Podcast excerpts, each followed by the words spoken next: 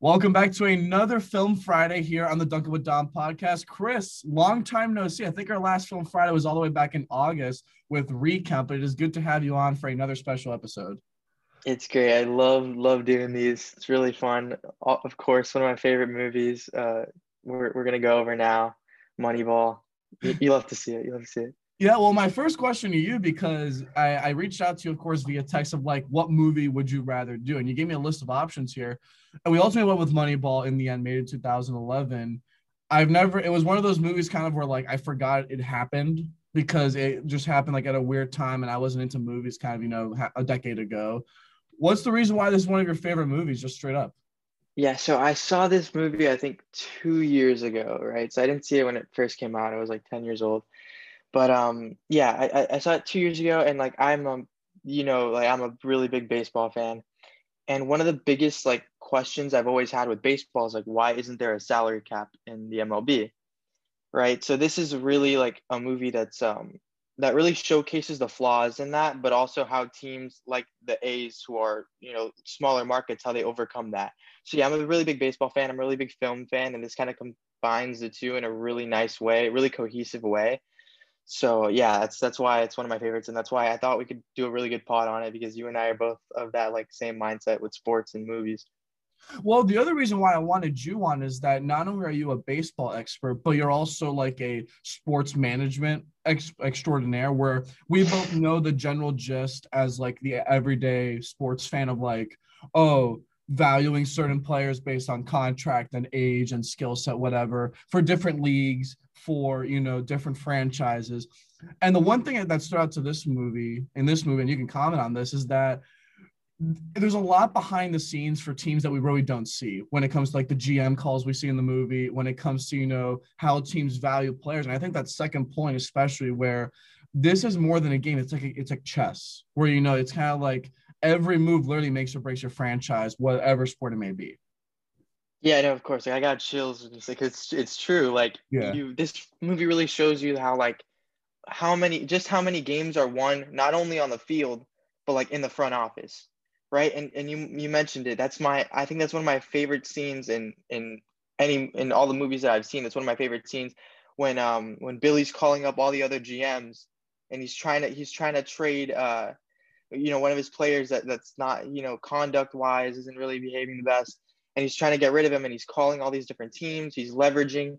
Like that to me is one of the best scenes. It really showcases like the inside of the front office right? And no you, you said it you said it best. Like it, it shows you um shows you the front office. It shows you the behind the scenes that that the everyday sports fan might not really be paying attention to especially with a team like the a's who really you know they haven't been crazy relevant uh, in Major League Baseball, I guess, uh, since that point and up to that point, really. Uh, but yeah, no, it's it's it's an awesome film, and it really showcases that part of the front office aspect we'll get into kind of why both of us like this film because I really, really enjoyed it. But a couple big picture things stand out to me, and we can break each one of them down.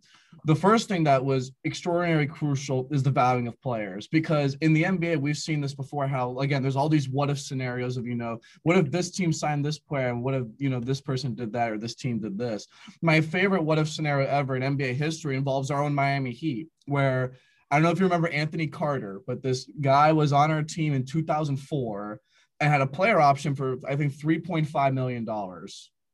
I'm going a little bit of ramble here, but long story short, his agent Bill Duffy forgot to give the contract to the Miami Heat to accept the player option for 3.5 million. And you might be asking, well, what's the big deal with Anthony Carter and three and a half million? Miami used the money in that offseason to sign Lamar Odom and then traded him with the other pieces for Shaq. So in other words, it's it's crazy how like sports works where it's like one thing leads to another or vice versa, not doing something leads to another. We really see that in that in this movie where it's like even though it looks bad on paper at times, certain moves do have certain purposes. And on the contrary, there is a risk, of course, in not valuing the right players correctly or not drafting somebody because of whatever, or not taking a flyer on somebody. Valuing a person or a player for your team and for that context of the franchise is so critical to a sports franchise's success. Of course, and what this movie does a really great job at, and something that baseball has really had to um, adapt to, right? Since since this is co- like how cost effective a player is, and what what uh, you know what makes a good baseball player, right? And baseball is really everyone knows it. It's the biggest flaw in baseball. It's stuck in its like really traditionalist roots, right? And it doesn't want to grow. So what Billy does, right, and what um what Jonah Hill's character do in this movie is they they kind of take that a step, you know, in the right direction, and they're like, we got to avoid like oh you know his his size. He, he's too old. It's about efficiency right? And they break it down. Like what makes a good b- baseball player and what's going to make a good baseball team is how often do they get on base right? Like like because that's how you score runs. You score runs getting guys on base and moving them around. Doesn't matter like oh you know what what what the eye tests say right? You, you get the the famous scene with all the scouts and they're all breaking down like like billy's tossing names on the board. Like oh, i want this guy i want this guy i want this guy. And they're like that guy is like 40 he's about to be 40 years old or this guy's too short he has like a bum knee whatever. And he's like but he gets on base right? And that's the big part of that scene is he gets on base. So they they really try to shift from like the the eye test like physical attributes that really don't mean much in the current sport to you know statistically this guy does what we need him to do. We need to replace this amount of home runs this amount of runs scored. This guy gets on base and he can replicate those stats. Doesn't matter if like he, oh he can't you know he, his his shoulders not as not at what it used to be. He can get on base right?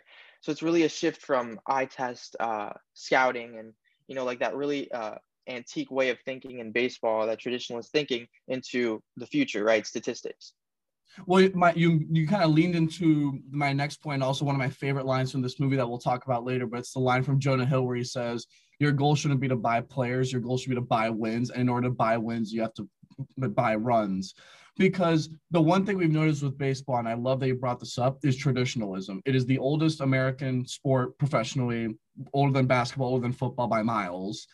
And as you said it best, a lot of the GMs at the time, there wasn't a big emphasis on analytics. It was like, oh, this guy was a former All Star, we'll take him. Oh, this guy's a big name, we'll snag him, even if he costs like you know, you know, his cost efficiency, whatever, isn't too good and what this what's interesting about this is that we've seen this in the modern day how big analytics are with everything like you know for basketball how they have all these you know true shooting percentages and you know efficiency on players and my favorite stat is that the nba uh, experts have gone back into history and have looked at the all-time seasons and have said actually some of these all-time seasons really aren't so great and the big one is Wilt Chamberlain's 50 point season, where surprisingly actually ended up being his worst offensive season because even though he was scoring 50 points, he wasn't generating enough, like kind of efficiently or helping out his team offensively. And the bottom line is that analytics in the modern day has played such a big role in defining teams. You look at any team pre 2004 pre 2010 especially this really isn't the case until this modern day where analytics now is the go-to strategy to find diamonds in the rough to get guys at value and more importantly to build contenders. Of course and like you know you brought up jonah hill's character and that, that line is one of the most important in the movie and it's true. Like those those big teams like the yankees and the red sox they're always going to have that money right? So let them spend on the name because what what you want to do to win is you want you want to get guys that are going to be efficient get you runs like he says and win baseball games right? What what he's trying to avoid is like the name right? The name value. Because whenever free agency rolls around you look at the names. You don't look at like we I, yeah real quick i call it the russell westbrook corollary where it's like everyone's like westbrook all-star triple doubles this and that and it's like look at the wizards like right now not to get all nba but it's like somehow he, he the team is playing better without him even though exactly. even though he was definitely arguably the better player statistically. And we've seen this before with guys like my favorite all timer, and this is a forgotten thing, was the Toronto Raptors during the DeMar DeRozan Lowry era before they got Kawhi had Rudy Gay, who's like now a role player, but before he was an all star, near all star, 20 points per game. They traded him, so they got worse statistically, but then like went on a, the hugest winning streak ever. Because sometimes it's not about getting the guy with numbers or getting the guy with the flashiest name. It's about getting players that can That's actually help, help your games. team. Exactly, exactly. because I, yeah i know and it's a little confusing because of the statistics thing but like it, it's different when you value those statistics in in in uh, baseball and basketball. Because in baseball right you have like on base percentage of that stuff is way more um it has way more to do with scoring runs and like winning, like actually winning the game because runs are so scarce, uh, than it does like with Russell Westbrook, Westbrook, who does put up those good stats. But you're right, it's about the name, like like what you're talking about. There's the name value and how that's not all that that matters. It's about how he affects your team, right, and your strengths. So like when when they're talking about like how at the beginning when they lose uh, uh, Damon and they lose Giambi, right, they need to replace the stats, right? It doesn't matter the name value. Let the big teams spend their big money on the name value. They have to focus on the stats, and they do an excellent job at that. And they go on that 20 game, you know, record winning streak uh, later on. So yeah, it's it's you, you have to when, when you're such a small market team, even the big market teams should be doing this, but you know they're all about jersey sales and, and keeping that money in. Not to say those big guys aren't going to be good players, but at the end of the day, when you're the Oakland A's, there's no salary cap, like that. That's and that's stopping you from competing with the Yankees, with the Red Sox. You need to adjust and you need to shift your way of thinking when it comes to you know who you're going to spend money on. You need the efficient guys that are going to help you out. Yeah, real quick. That's the other thing I love about this movie that I'm glad you're mentioning. The uh, explanation, kind of the portrayal of big versus small market for sports teams. We see this with every league. The bottom line is that the New York's and the Los Angeleses and those big city markets are going to end up more likely getting the big free agent, the major superstar, and the role of the small market. And I think what I love about this movie is that it says it is possible because people have to understand that analytics wasn't a big deal until kind of this mid 2000 era where uh for basketball they have like the sloan conference where we see like the rise of the introduction of you know these advanced stats. Baseball especially where I, i'd argue they're by far and away the most advanced league when it comes to all things of like these statistics that really point kind of the true value of a player that i've never thought before. And then you mentioned an interesting point that i kind of want to hear your opinion on. So unlike most sports leagues, baseball doesn't have a cap on salary, and that really affects the collective bargaining agreement and the contracts of you know a lot of these players. What are the general, for the most part, pros and cons of having a league not have a salary cap? Just in the eyes of like you, like as a baseball fan, but also as somebody who cares kind of for the nitty and gritty of running a franchise. Yeah. So like essentially what happens in baseball is that yeah there's no salary cap right? Instead they have a luxury tax on the teams that spend the most money and they think that that's enough of a deterrent to where like okay at a certain point they stop. But the problem is that like although that's true and the tax like is sort of a deterrent because obviously you don't want to lose that money it's so light that it really doesn't stop rich teams from spending that excess money or that over like on on those overpriced players right? Because at the end of the day right when it comes to the Oakland A's in this movie, they need to be cost effective. The Yankees can afford to splurge on players that might not be as effective for that money because they have more money coming in. But but just listen to this stat, right? In 2008, the Yankees spent over 209 million dollars on players, and the Marlins only spent 21 million. And are you just saying, we're just saying our Marlins on the Marlins, right? So just to put into perspective, Alex Rodriguez in 2008 made more money than the entire Marlins 25 players on their roster. Yeah, so, well, well, real quick, and what I like about that is that it goes to show the power big markets have, where sometimes even shitty contracts, like to pardon the French here, but even like contracts that look horrible, it doesn't matter for a team that has so much money when they're generating so much revenue. Like it's hard to get value from a team like Oakland when there's a bunch of other LA teams or California teams compared to a team like Boston where they can literally like light half their money on fire and still have more money by far and away than these smaller markets. Yeah, exactly. Because like we got to be careful how we're talking about this, right? Because like Gian- no nobody's saying that uh, Giambi and Johnny Damon are, are bad players. They end up having really good careers after this, right? But what they're saying is they are not worth what the Yankees are paying him. And Jonah Hill says Jonah Hill's character says it too. Like let them pay him however much because they're overspending. Like we as a small market need to be cost effective. They're gonna sign him because they don't care if it's cost effective per se. They can afford to overpay for him and overpay for four more all-star players. Right. So it's their job as a small market to be that cost effective. Um, to, to be cost effective like that.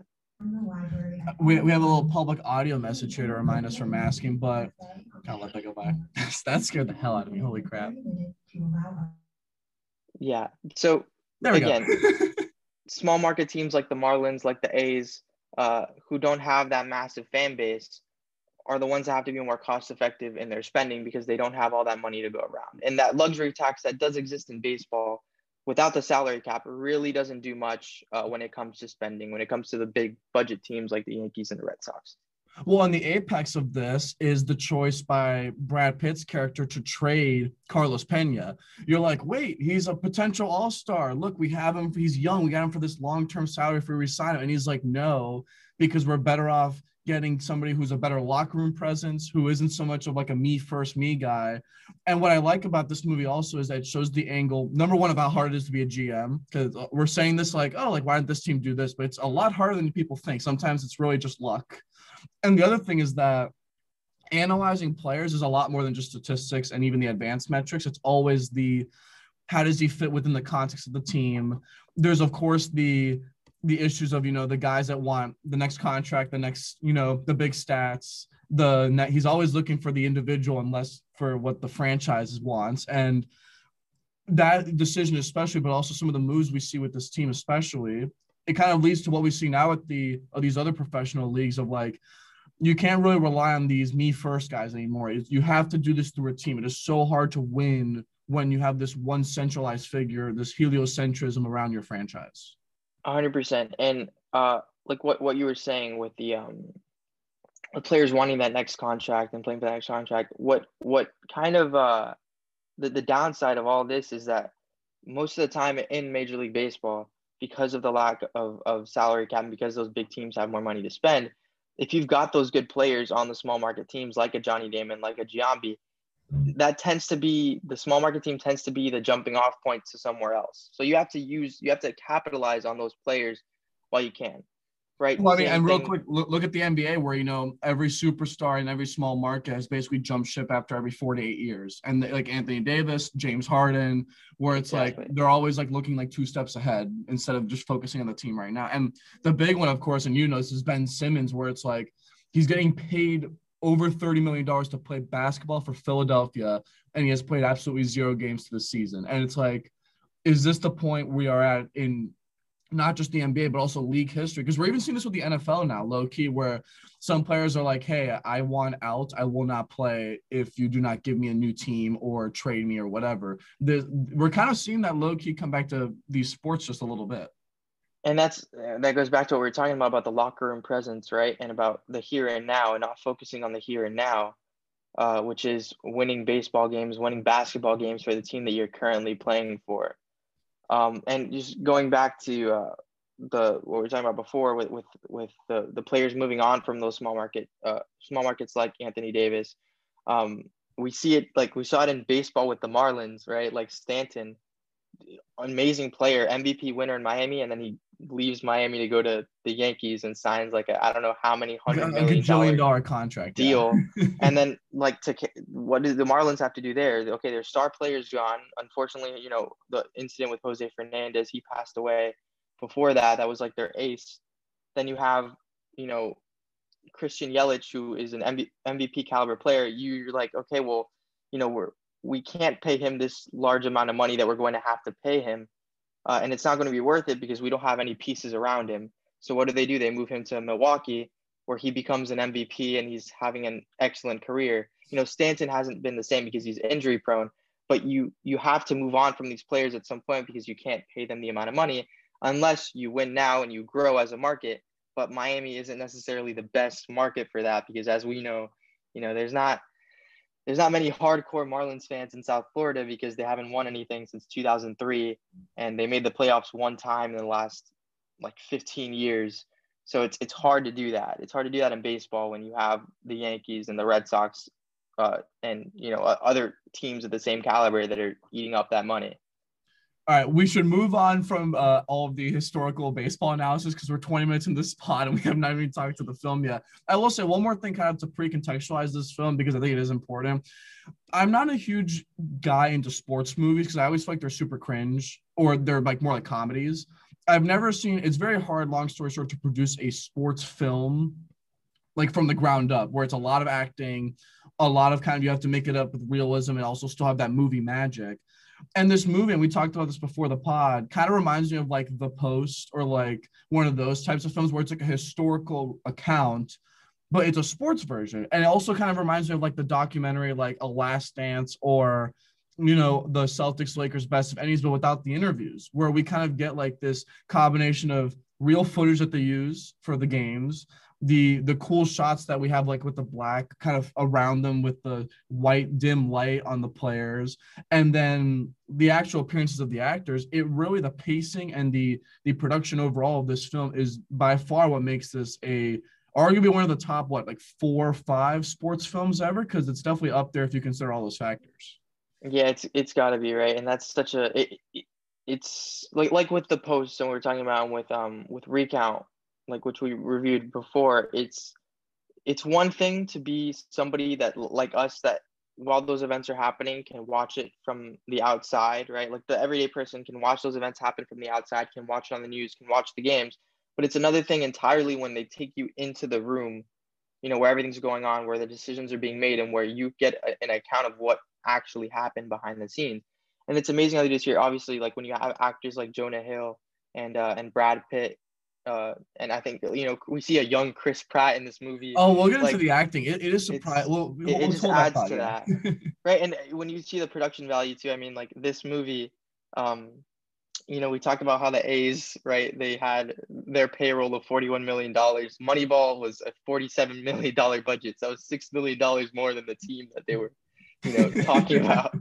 But yeah, no, it's amazing film. It's shot really well. Like you said, I mean, uh, it, it mixes real footage like from the games, but also like it it adds that sense of drama with the dim shots, with the you know lights from the stadium on Chris Pratt when he's hitting a home run uh, oh. t- towards the, the end of the movie. Like it's you can't beat that when it comes to film. So, like we mentioned, this is a 2011 American sports drama film. It's based on an actual book written by Michael Lewis uh, in 2003 to talk about the 2002 season that's mentioned in this movie, where this A's team kind of starts from the ground up, uses the analytics move, and goes from one of the worst teams in the league to a 100 win team that almost makes it to the World Series. So it's kind of like that whole recount.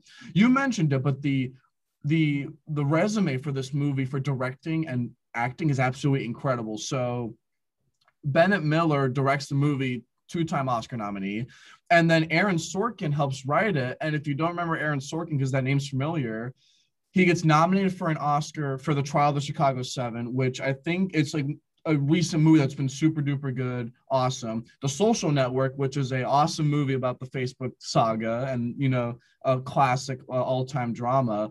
You combine those two, and then here's the actor list. You have Brad Pitt, Jonah Hill, Philip Hoffman, a young Chris Pratt, and Robin Wright. You combine that, big big names that somehow all fit together. I know we said this a lot in the pod, but I think for this movie, because we get into this later. I feel like Brad Pitt's the only guy who could play that role. Like, is I feel like there's no other guy even close that could fit what the general manager like description was on like Brad Pitt. hundred percent. Like he really encapsulates, uh, you know, like Billy Beane and, and like in the decision making, in the phone calls, like that attitude that he has uh, towards you know getting his job done. and Jonah Hill's spectacular too. But again, Brad Pitt, like phenomenal in this role. Uh, he plays a real human being that like has existed before, you know, incredibly well, and he he adds his own you know Brad Pittness to it with it, you know the way he says the lines, yeah. like uh, the, the emphasis on on like in the phone calls for the trades and stuff, and that attitude he has, like trying to trying to get things done and trying to move players around.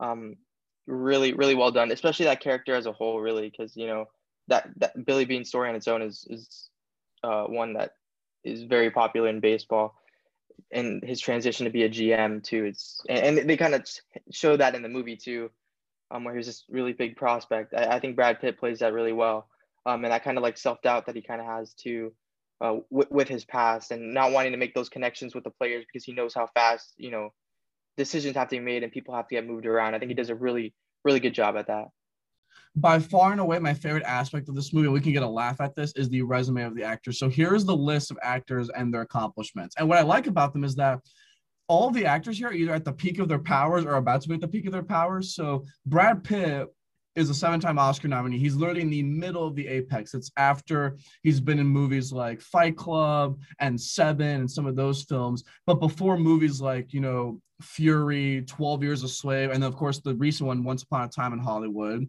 You have Jonah Hill right after Superbad and right before Wolf, before of, Wall Wolf Street, of Wall Street, yeah. which is absolutely insane. And then he's also in 21 Jump Street a little bit later. So talk about getting Jonah Hill at the right time, like right before back to back awesome movies. You have Chris Pratt before the Zero Dark Thirty Jurassic World era, which is like the perfect time to get Chris Pratt. And then now, of course, he's Star Lord in this Guardians of the Galaxy. Again, you get him right before the prime of his career. Even Philip Hoffman, who plays the manager of the A's, Art Ho- uh, Howie, I think Howie is his name, Art Howie, four-time Oscar nominee, and he's in all these '90s classics, Boogie Nights, Patch Adams, and he, but he's also in some movies later, like The Hunger Games. So it's like you get this long-standing actor. He's the only kind of old actor in the film, and then even Robin Wright plays in all these different roles, including like Blade Runner, and he, she's in House of Cards for like five years. So it's crazy. Look, I mean, if you look at it from the bottom line, Brad Pitt's in the middle of his prime. Jonah Hill's basically about to start his prime. Philip Hoffman is arguably toward the descent of his prime, and Chris Pratt's just about to begin his prime. That is absolutely awesome timing for a film like this, where it's like they get all these guys at kind of the right time, and it makes for the right film. 100%. Yeah, and like you know, it's cool to go down the resumes, and I love like when I'm looking at movies and I see actors that are in like just different films that I love. Like like this movie, I had no idea that Chris Pratt was in it until I watched it. And then I again I'd watched it like two years ago, so this is already like Jurassic World, Avengers, uh, Guardians of the Galaxy. So I'm like watching and I see Chris Pratt, oh Star Lord, you know, like it's awesome. and, and again the awards and you know Jonah Hill being in Wolf of Wall Street. I mean, let's talk about Jonah Hill for a second. Like the caliber of actors that he has worked with, that's just made him better like going from Brad Pitt to Leo, like back to back. That's I mean that's awesome. So, well, yeah, no, well, how about the role real quick where he goes from super bad where he plays like this a-hole high school kid to this role where he's this Yale economics like student who just graduated. And it's like the train like that is two like completely different sides of the acting spectrum and he pulls it off. And i think i'd make the case that the acting from jonah hill is more impressive than brad pitt because i think jonah hill's at least is more valuable to the film. I don't know if we want to have that uh, debate but it's, it's definitely a uh, case because man jonah hill like he got a nomination for a reason and it's also why it's like right before kind of the beginning of his real career with film i agree because i think here we see a lot more of jonah hill's like versatility right? Because Brad Pitt, like at this point, you know Brad Pitt has this in him, and he is he almost like is this character. Uh, and then you see Jonah Hill, and he's like again, he goes from you know super bad, and he's about to be in Wolf of Wall Street, where he's a completely different character. Here, he's like a very like at the beginning, he's a quiet, really like kind of nerdy, like he's just starting out with the Indians. I think it was with the, with the Cleveland Indians, right? And he's like nodding, like yes, you should you should move this guy. No, no, don't move this guy. Right? Like he's really shy, and then we really see him come out of his shell uh towards the end with Billy. And yeah, I know it's just like like the progression that he makes throughout the film is uh, amazing. Again, like I, I think I agree with you that I'm more I'm more impressed by Jonah Hill's performance in this than Brad Pitt, but they're both like excellent. Just Jonah Hill shows his versatility uh, here a little more. So if we get to the actual movie itself, uh, one of 18 films this year to get two Oscar noms. The most impressive one, of course, is that he gets six nominations in the end, tied for third most this year. So again, when you consider some of the movies like within this year, it is absolutely incredible. And you have, I think this was the year of this was the year of Lion King, but I know there's some other big films like The Descendants, um, a couple other big ones. So again, it had like a pretty good standing when it came to the Oscars. Uh, in terms of the nominees, Best Picture, of course, Best Actor for Brad Pitt, Best Supporting Actor, and then Best Adapted Screenplay. Uh, in terms of the money, I mean, you said it best. Already in terms of the budget, it was, I th- what did you say, $45 million? I think it was. Yeah, I think it was 47, 47, I think. Yeah, 47 million, and it made uh, 110 million dollars worldwide. So again, in terms of the profit, absolutely nuclear. Um, and the approval rating online is 94%. So again, we're talking like it was very hard to dislike this movie. I kind of I think we'll see toward the end. It's very hard to find something I'm, that's wrong with the film. So that's kind of the gist of it. Is there anything else we need to kind of go over, or are we ready to get started with the actual film? Uh, half an hour in. Yeah, so kind of like going based off you know what you were saying, like it's really hard to not like this film. I think, and, and going into the, what we're gonna talk about now, like this film, right? If you're if you're a sports fan, if you're a baseball fan, you're probably going to love this film to what it like and what it shows you of the front office and the behind the scenes part of sports. But overall, like this movie is an underdog story that I think everybody can get behind, not just sports fans, right? It yeah. Right off the bat, one of the first things they show you is the Yankees budget compared to the A's budget and right off the bat like you're already set and you know that this is going to be like an underdog story you know, and David versus Goliath, like they they need to find a way to be able to compete with the you know, upper caliber uh, budget baseball teams. Yeah, real quick, because I'm glad you brought that up. I totally forgot that. Because audience wise, what's weird about this movie is that typically sports films do horrible because you have to usually know about the sport.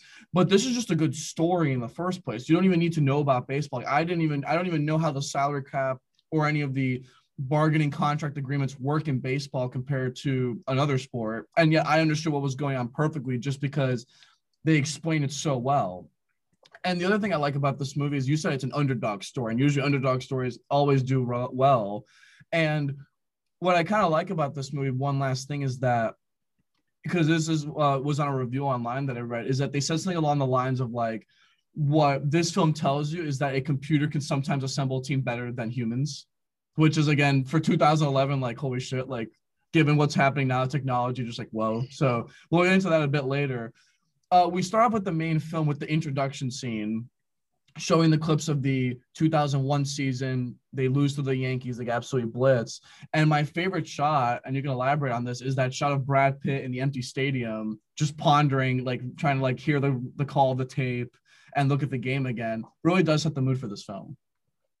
Yeah, uh, that's one of my favorite parts of that character is, and it's again, it, it shows like the depth that Brad Pitt plays his character, and, and ultimately like what what he stands for is like he doesn't like watching the games like and they tell you that again right off the bat like he doesn't like having that attachment to it and he as a, ba- a former baseball player is like stressing himself out he would stress himself out if he was there watching right because he doesn't want to have that connection and i think that sets up the rest of the movie really well because as a gm right you have to move players you have to you know cut ties sometimes, take some guy to the minors.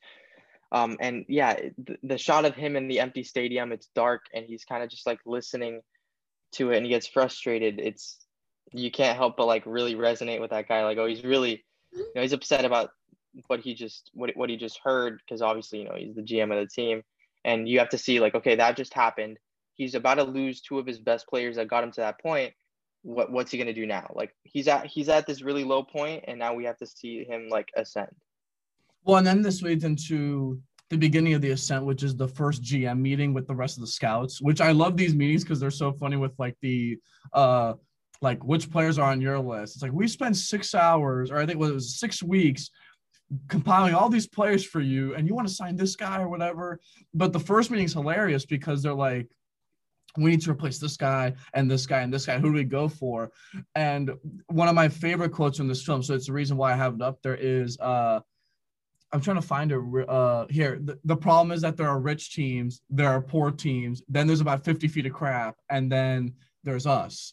And it kind of sets the, the point of the film, which is that it it's hard to be a small market team and the build up to building a contender is definitely more different than a big market team like New York.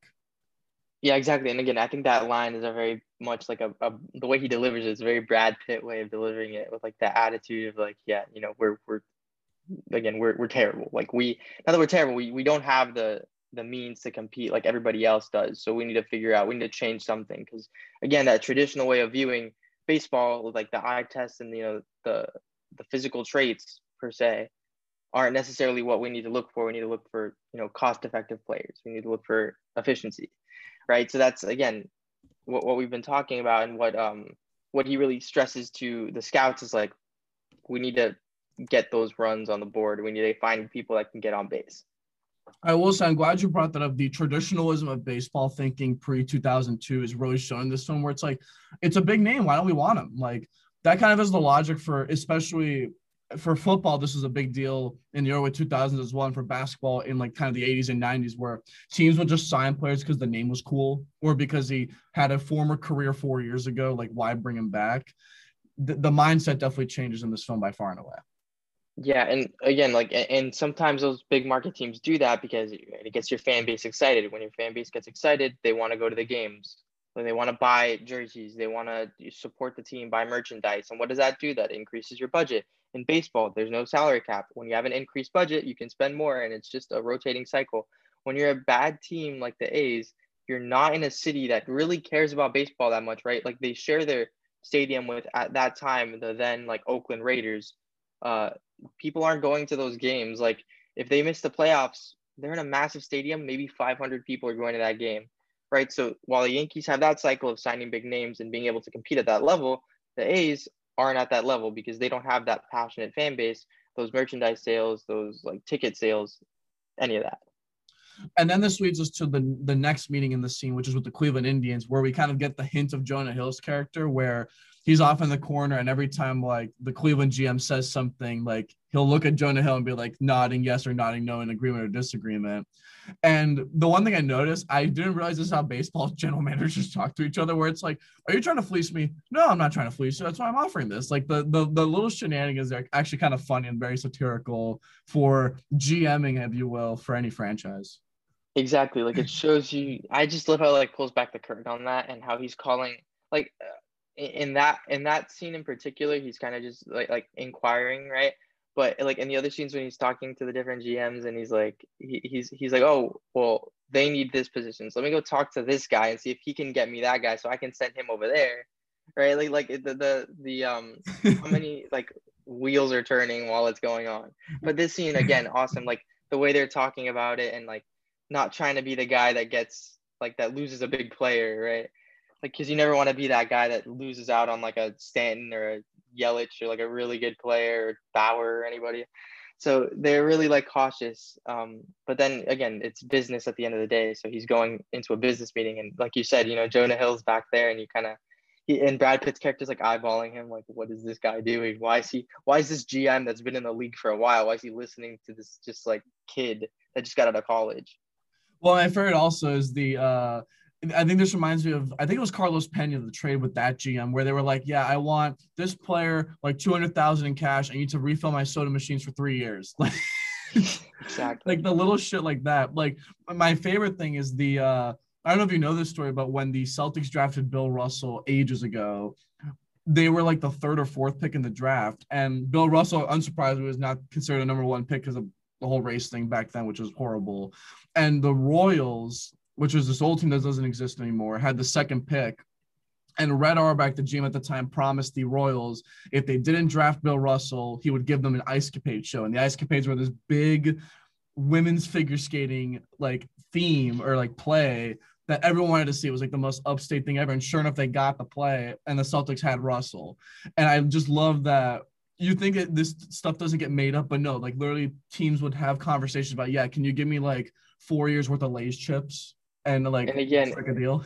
and what's funny about that is like it goes back to what we are talking about about locker room morale, right? And having that strong team chemistry and eliminating kind of players that don't that take away from that.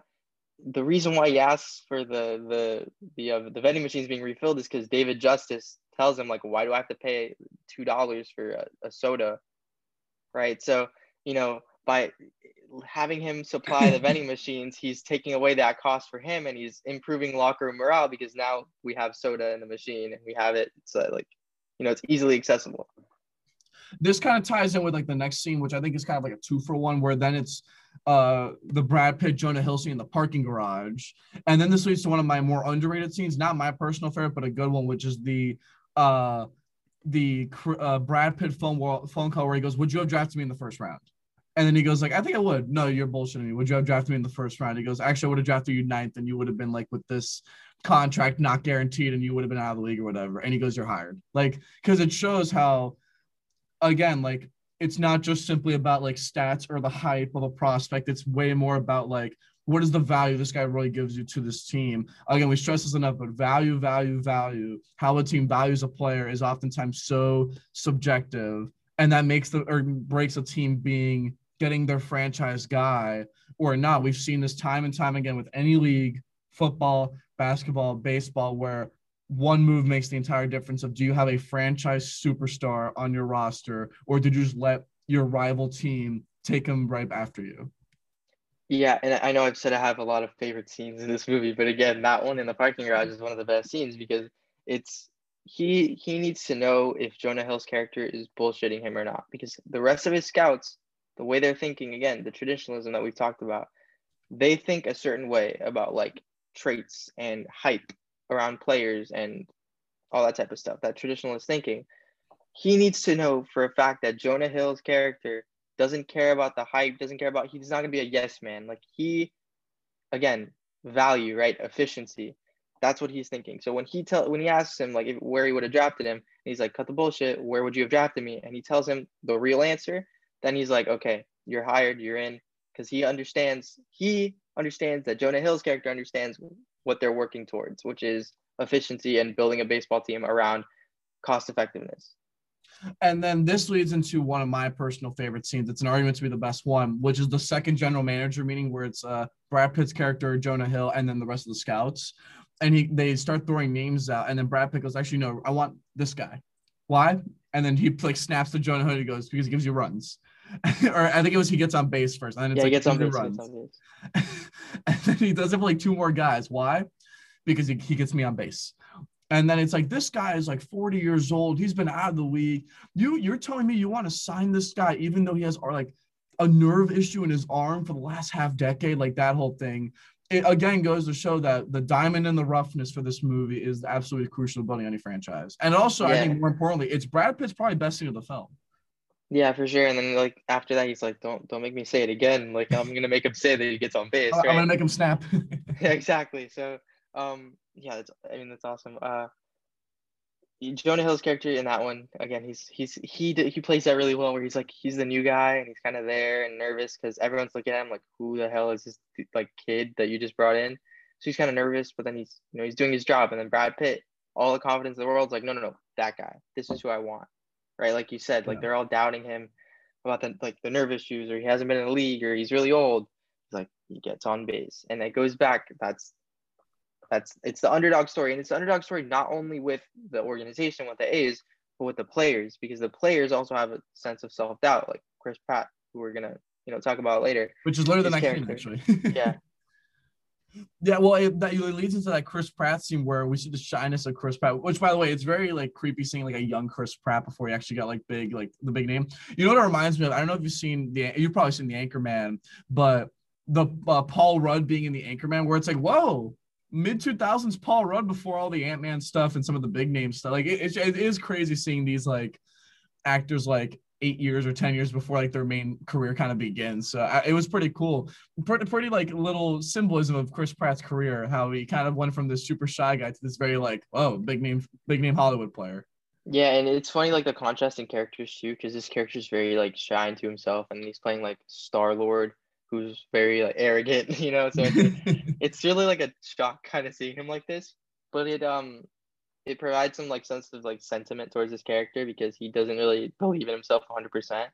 And uh and Brad Pitt like he's like no like you get on base you're efficient like we we want you to play and i think uh yeah no i he he ends up proving himself towards the end but yeah it's he does a really good job with this character and then we get kind of into the actual season itself. So finally, after like a long time, we get into the uh, opening day stuff. What I love about this movie secretly is the graphics of like showing like the standings. So it kind of like you don't again you don't need to know baseball to know like hey like this team's in last place. Look at like this list. They're all the way at the bottom. Stuff like that. But then also you have the stuff with like the kind of right before the trade stuff where it's like oh what this franchise is doing is horrible and you know like they're taking all these guys that are unproven or washed up and not really doing anything. Like they should fire the GM, that whole thing. And one thing I love, it's kind of a little commentary on like how sports people talk, where again, like they say, like, oh, why this team does this or this. For the most part, because there are some stupid GMs out there, especially in the NBA, like dear God, there is like a method to the madness for some of these moves. Like it's not just like teams aren't just trading away certain guys for just no reason. Like there has to be some logic behind them. Yeah, what you said is perfect, and it happens a lot. Again, it's it's I think it's kind of the, the nature of the beast when it comes to sports. But um, they show it in the film with like the guys on the radio talk shows talking about like what the hell is Billy Beane doing, whatever. Like it's really easy uh to be like an armchair quarterback, right? Like uh like you're an armchair GM, armchair coach, where you're like talking about decisions that are made from your chair at home, like in front of the TV, yelling at it, like, oh, why'd you put this guy in? Why'd you send this guy down? Why is this guy on the bench? Right.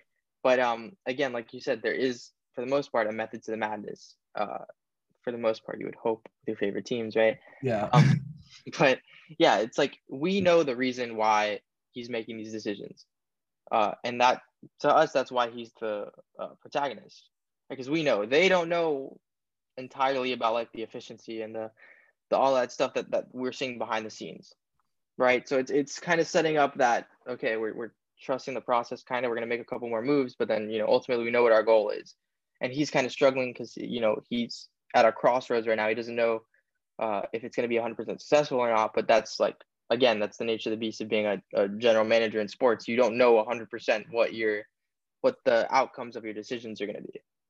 Well, you kind of touched on something that aged really well in this film, which is the duality between experience versus the new perspective. Because what's funny is that Jonah Hill's like the main star of like, hey, the analytics movement is zigging while everyone's zagging. Whereas like there's all these old scouts who are like, I've had experience in the league for 26 years. I know what it's like to read what a baseball talent is. And then what's funny is that then you have the sports commentators who usually for the most part have no experience in baseball talking about people who actually have experience in baseball. That little dynamic is something that I think it gets pointed out a lot. We get into one of my other favorite scenes, which is the first locker room scene where Brad Pitt, like, there's the guy dancing, like break dancing, whatever, and Brad Pitt slams the bat and goes like, "Is this what like losing feels like? Is this what you think losing is?" And then there's like the toilet that flushed. She goes, "No, that's what losing feels like." And then we get into the trade season where they ship out Carlos Pena they there's like some of those like conversations where he's like Brad Pitt tells Jonah Hill like you're gonna tell this guy he's been traded good luck. Some of those kind of dynamics behind the scenes of a franchise this movie again really loves to emulate pretty well especially with kind of those trades but also the people literally getting moved. Like we see how it really affects them oftentimes psychologically too. Yeah so yeah, I love that scene too uh, in the locker room when Jeremy Giambi which is Jason Giambi's brother um the guy that they lost at the beginning his brother when he's like dancing and celebrating and yeah and he's like nope that's we're losing and you can't be celebrating right now. Like that's not the attitude that we need to have. And then again he moves him he moves carlos pena uh, and it again it really does show that uh, how hard that is that job is when it comes to relationships with players too because it's hard to form that and just move them around like that. And because when you're moving a player you're not just moving him to a different team right? It's not just like a like a number. Okay, this guy's going here, like a video game, right? Like you're moving a whole family. That guy has to put his kids in a different school, right? So again, uh, it played really well by you know the, the actor plays Carlos Pena and the actor plays uh, Jeremy Giambi, um, you know, like encapsulating that part. Um, and yeah, no, they they just excellent job. It's written so well. Uh, the scenes when he's trading them around, again, some of my favorites in in sports films. Yeah, that's great. Yeah, and then it leads us to my personal arguably favorite scene, which is the trade deadline scene that you alluded to, where he's like calling the four different GMs and he's like, uh, I'll give you this guy. Are you trying to fleece me? No, I'll just give it to you straight up. I want, I want your guy. He's like, it, it was for that relief pitcher from the Indians, where he's like, this guy has no value whatsoever. Like, hey, no, only we're gonna take him. Actually, the Giants have an offer. Oh, let me just call the Giants real quick, you know, and uh, give them something else so that way they, they do not take the uh, relief pitcher's contract. Again, another example where like GMs, the power shift of GMs to just change the league and what goes on behind the phones and, you know, beyond what we just hear as like normal sports fans is absolutely incredible.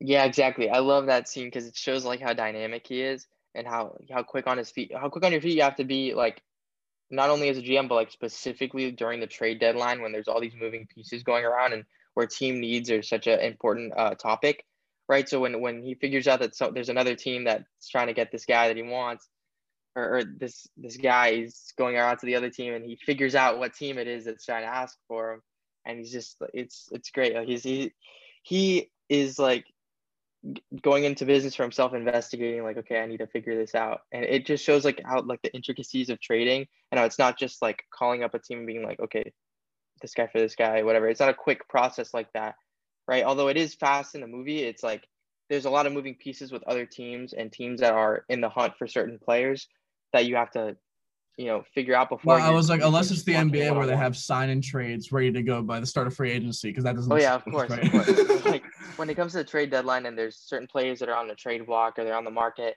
there's a lot of teams that are eyeing for those players. So it's really important for a guy like Billy Beane, who kind of wants a certain guy or doesn't want a certain guy, wants to move uh, someone else, to know who everybody wants. And it's something uh, in in all sports that you have to know for the draft, right? Like in the draft, when there's a uh, position that's really um, it's really valued and a lot of teams want it, you kind of need to formulate the board on like, okay, this team is going to want this guy, so maybe we trade up, maybe we trade down. right? That kind of thing. So it really shows how uh, important, I guess, like communication is as a general manager, as a front office uh, position holder in sports, where you need to not just be in touch with your organization and your needs, but the needs of all the other teams. Then we get to our last three scenes. Arguably, you can make a case each of these should be the best scene. You have the 20 game uh, win streak uh, clip where Chris Pratt hits the game winning home run. The A's are up 11 0. The Royals score 11 straight. And then Chris Pratt hits this walk off home run that actually happened in real life and they it absolutely perfectly. And we have the Brad Pitt, he goes to watch the game, then he goes into the gym and he's looking down and then he hears the clip of the bat and then looks back up at the TV screen, sees this ball go flying into the stands. You have this, then the meeting in Boston scene where uh, he meets with like an important person from like the Boston Red Sox franchise and says like, you the New York Yankees average like 1.4 million dollars per win or paid 1.4 million dollars per win. You paid 200,000 bucks or something crazy like that. You lost your three best players and somehow improved your record. All this crazy stuff. And what I didn't know is that they almost made him the highest paid GM in the league at basically 13 million dollars. Like that's big money for 2011. Like that's a or uh, pardon me, 2000 uh uh, two slash three. Like that's a lot of money to give to one person in the early 2000s financially. Yeah, and it's again like that's another uh, scene where Brad Pitt's character is at like another crossroads because he has a, another you know big time offer, but it's I guess it shows like that when you know when you're a general manager, the decisions that you have to make, and like when you do a good job, now like you, you've been that underdog of like okay, now we need to compete with those teams, and then those teams now seeing the shift in like analytics, right? like you're talking about like the owner of the I think it was the owner. Yeah, like you said, like a big time guy in, in the Red Sox. I think it was the owner. We'll say the owner. Yeah. He takes note of that and he's like, okay, he only paid this amount per win, and this is on a team that can't afford to do that, right? So Red Sox are, you know, big budget, big market team. What can you do with us where we can't afford that, but we also like we, we can form a stacked roster around this while still, you know, being really efficient and having that money. So, you know, that gains interest and it shows the upward mobility sometimes of like you're a GM, but there's also other GM jobs that are available that you could be really good at. And a lot of times for those jobs, unfortunately, when there's, you know, movement, uh, usually it's downwards because, you know, good GMs aren't necessarily going to, there's not that much upward mobility in other sports, but in baseball, having a bigger budget on a bigger you know budget team that is something that that's a possibility. When in other sports is salary cap so it's not really that likely. It, it shows the differences in baseball and baseball thinking than other sports. So we reached the end of kind of the main scenes here. Chris i'll let you go first with favorite scene. Uh, out of all these we've talked about unless there's one i'm not i'm missing out here. Favorite scene this is kind of one that's hard to choose from because you can make a case for like eight of these i would be honest but I, i've narrowed down on mine i'll let you kind of take the floor though first okay so i have two favorite scenes, I think. Right, but I think I'll pick one. So the second one, uh, to me, is the trade deadline one. Yes, that that was like when he start on the phone because like I love all like you mentioned before, like I love like when when it comes to like sports management and just overall like I love the X's and O's of like how front offices work and how the GMs make moves because I'm that guy where like I will do like a 10 year franchise on MLB The Show or like on Out of the Park Baseball. And I'll like want to be in that position and do those things. So when like I see that happen on the screen, I'm like, this is the coolest thing ever. Right. But um no, I think my favorite scene, because it kind of sets the tone, is that scouting uh meeting with Jonah Hill when he comes in. Oh, talking about so real quick, I base. had I had both those scenes in my top two exactly. Because real quick, what's nice about the scenes is that they're kind of like the same thing where they give you the behind the scenes. You can make the case that they both are the best scene for the acting of Brad Pitt and Jonah Hill, especially that second scene with Jonah Hill. I argue Brad Pitt's acting was better in the first scene we're talking about, but Jonah's was better in the second, and vice versa. So literally, I think I'm gonna go with the tie. Honestly, I'm cheating, but those two scenes. Yeah, they're just so good. Yeah. So wow, I think this is the first time on our film pod, like not just for you, but for any guest, we have the same exact favorite scene. So history being made, I guess, on and off the uh, baseball diamond here. Chris, our next category, one of my personal favorites. What aged well with the film? This is again made in 2011, based on a mid 2000s franchise. We'll skip the shenanigans with all of the you know sports behind the scenes and the analytics movie because we kind of you know touched on that pretty well. Just from the film perspective for everything, uh, what kind of aged very well for you? And there's a lot to so choose from, so I've got a whole list. Okay, so like film perspective, you mean like just it, it could be anything. Like it could be the acting, it could be the production wise. So like to list off a couple on my end, uh, some things I enjoyed about this film that aged well. Uh, the using the historical footage to make it seem like a documentary when it really wasn't. Number one, the uh, just a humor thing of mine with the snap and point scene where he keeps going like uh, to snap to Jonah Hill that on Brad Pitt's end, I think is pretty good. Uh, flashbacks. I love that they flashback Brad Pitt's like former baseball career to kind of show like what the like the evaluation of a player and like what it means to like not be like live up to the hype, different things like that. So uh, I'll leave the floor kind of to you for some other things. Okay, so I would say that what I think um, aged well for this movie was like the genre of sports dramas, I guess. Right. So this film comes out in 2011.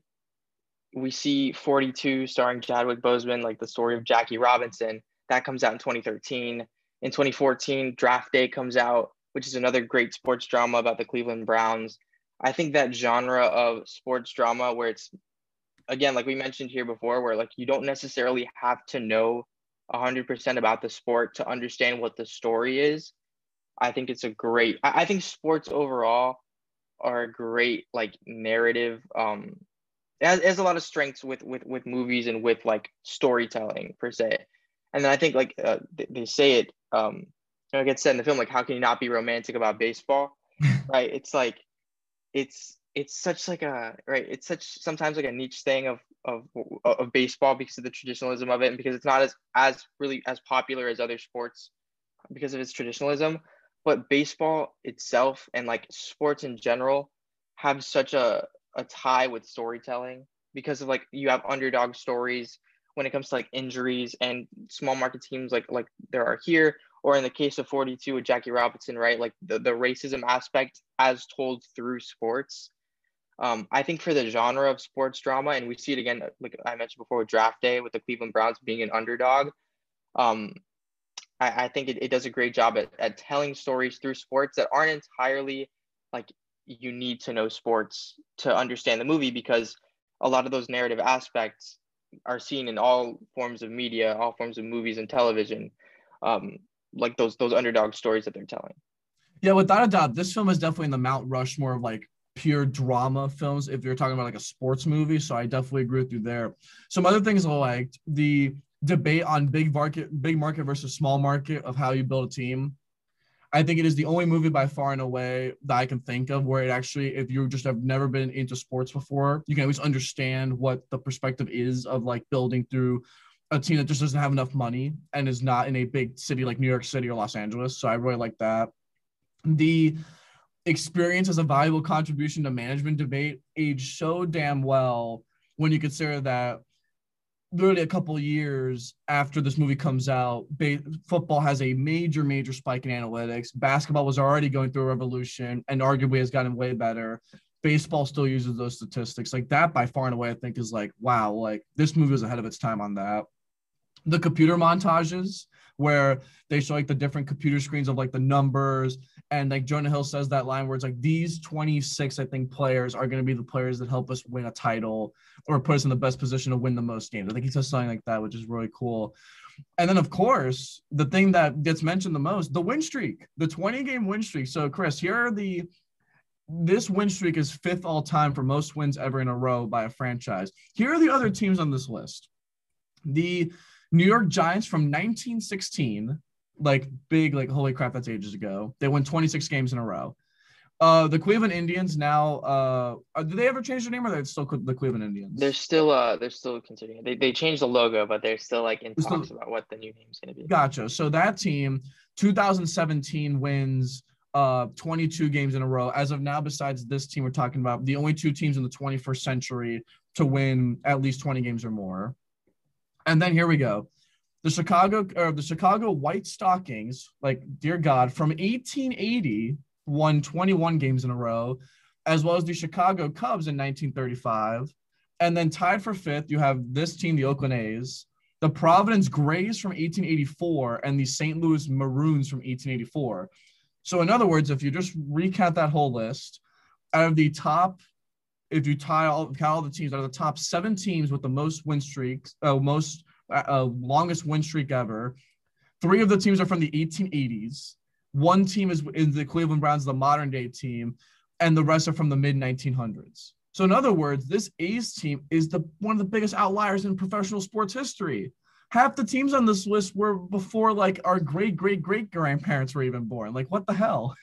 and again, the best part of that is that they are like right because because it depends on like the scale that you're looking at, right? Like, not only are did they win that many games, they won that many games not paying that much money right? So like it's something to be said that you know you got yeah, the, look, the teams hundred million dollars.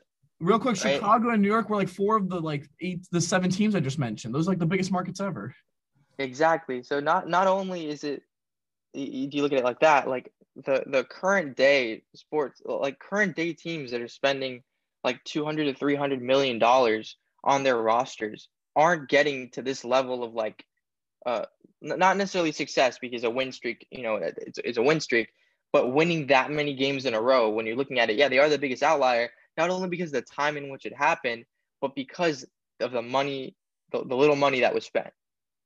Well, I also put asterisks on if two teams in 1884 somehow happen to both have 20 game win streaks, or I think it was yeah 20 game win streaks. That's a bit of an uh, uh, statistical, you know, a little asterisk. Yeah, exactly. What the hell? But anyway, so that was baseball in the 1800s. So there we go.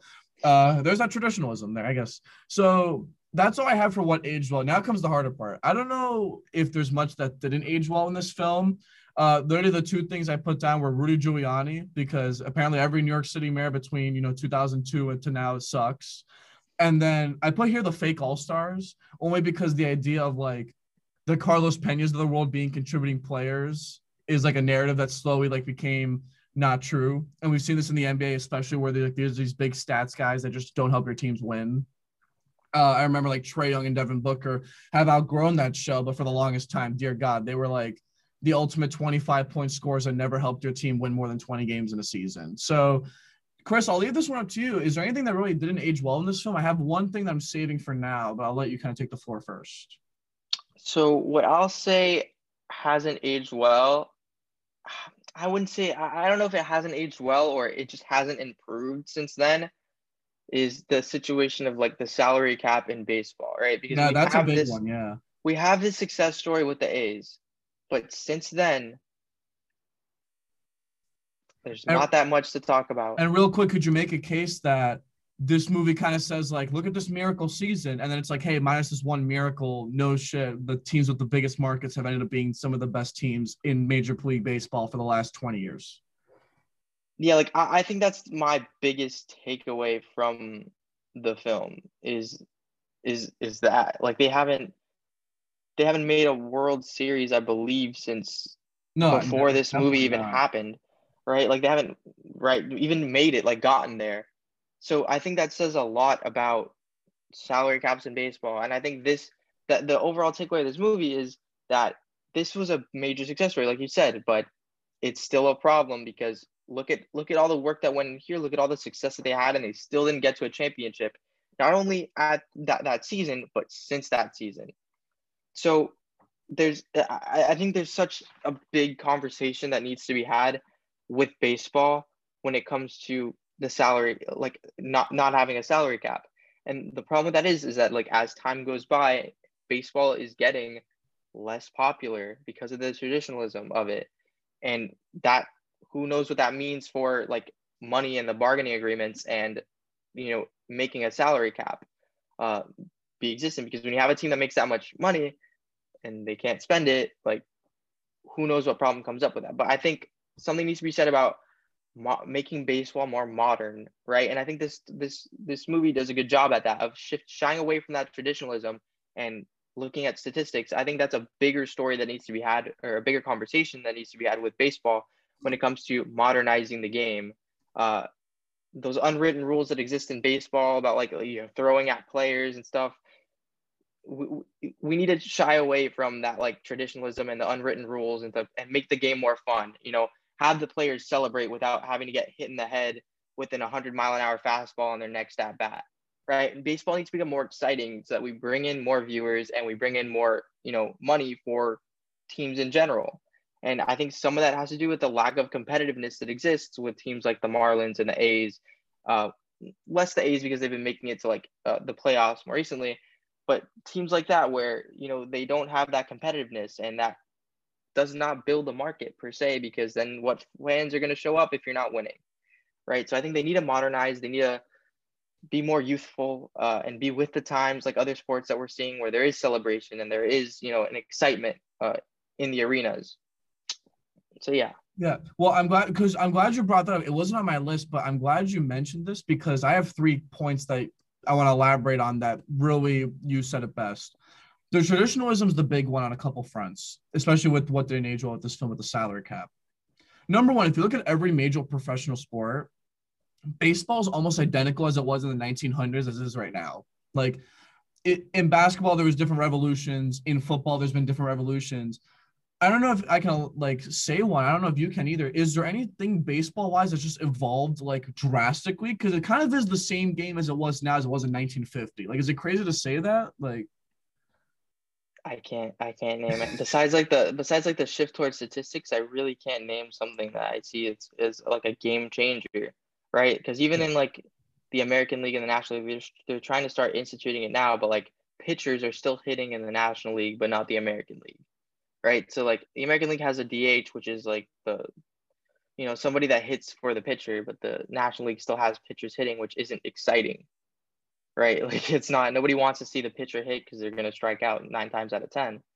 So uh, I, I can't say that there's been anything that's been like a, a massive uh, change when it comes to baseball uh, like that when it comes to the rules or making things more exciting. What we have seen is like unwritten rules are still a thing where if a player celebrates and you know they they get too cocky for the other pitcher's ego, they start throwing uh, at their head or throwing at their like legs and being dangerous, and that's not something we want to see.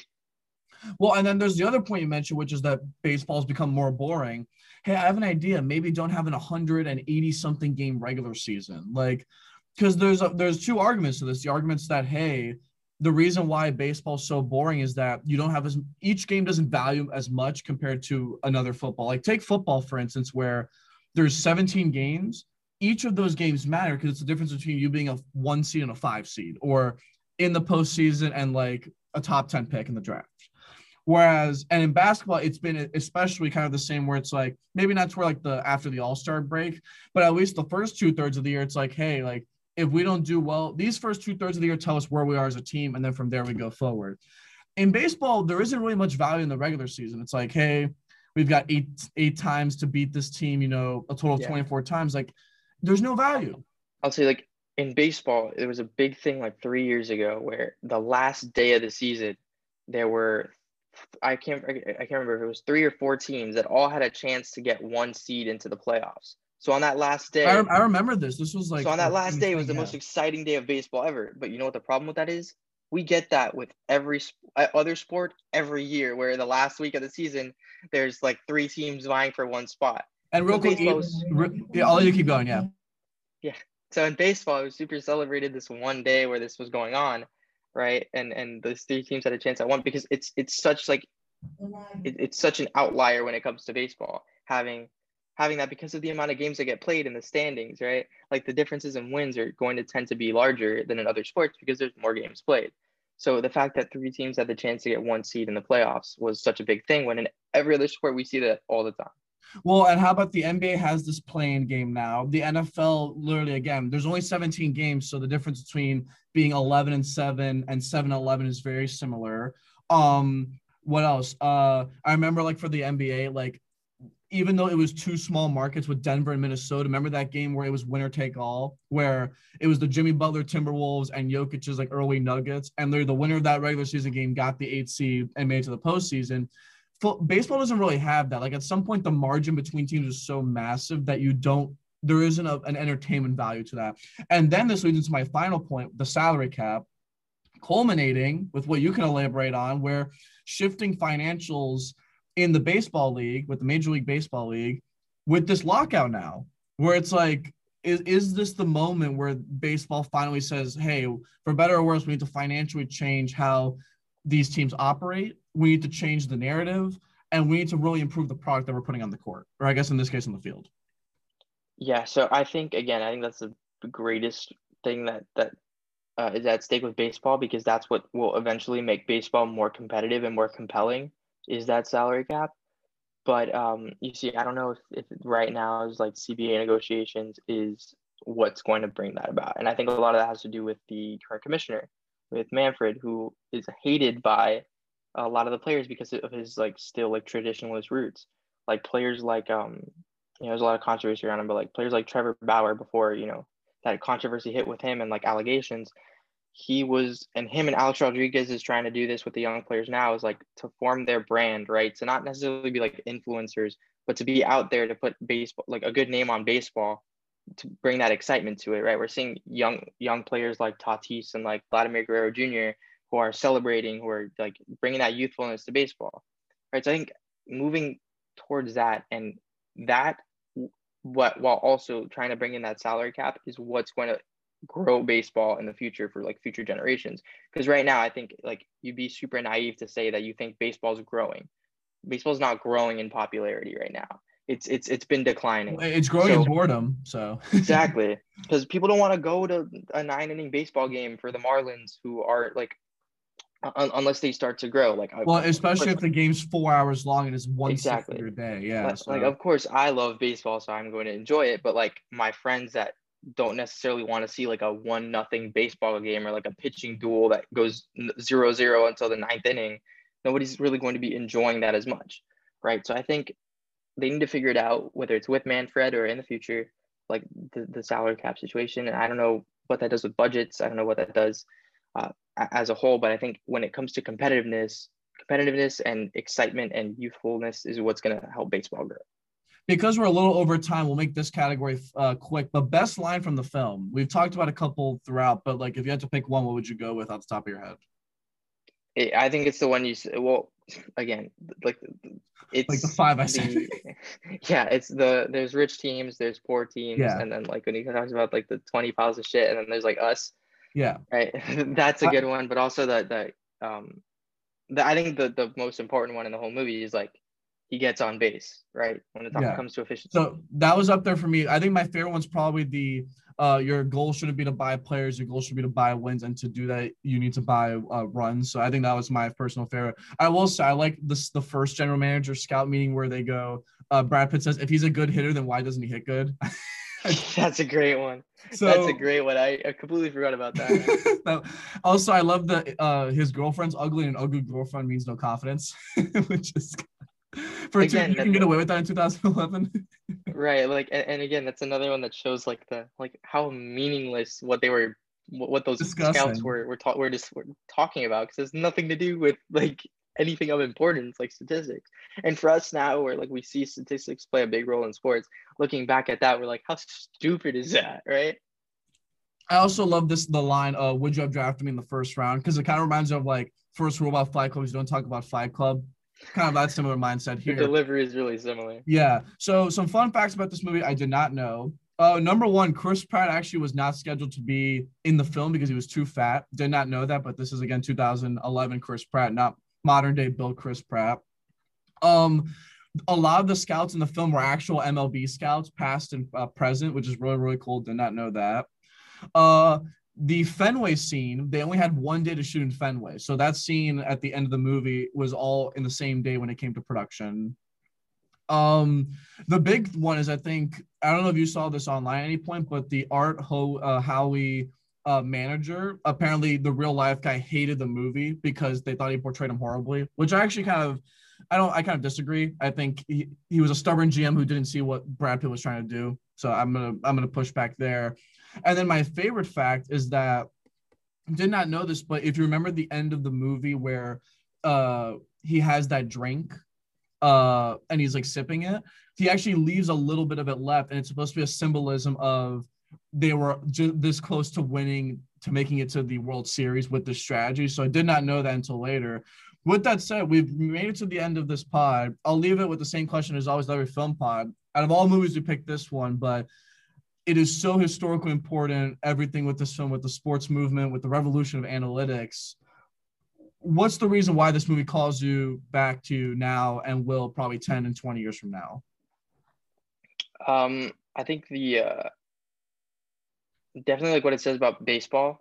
Um, like how, how it's you know try, trying to aim towards the future when it comes to shying away from traditionalism like i said before but overall like what it means for um storytelling through sports i think is one of my favorite I, like i talked i touched on that before but that's like i love i love that because of the similar narratives that we see. Like we see storylines in sports all the time. Um you know some happy underdog stories and some controversial ones like what we're seeing with Kyrie today while we're filming this. Oh yeah. Um, where that's really controversial but it's a dramatic storyline right? So I think the idea of telling a story through sports that not only sports fans but everybody can enjoy, uh, I think I that, that's what calls to me. Also, like again, the the behind the scenes general manager stuff. I love that, like front office stuff. But yeah, just storytelling through sports, and uh, that's yeah, I think that's what I'll leave it with. Well, Chris, another awesome baseball pod. I guess. Well, maybe first baseball pod, but definitely a great film pod. Thank you so much for joining yet again for another Film Friday. Thank you. I love these. So I'll be happy to be back another time.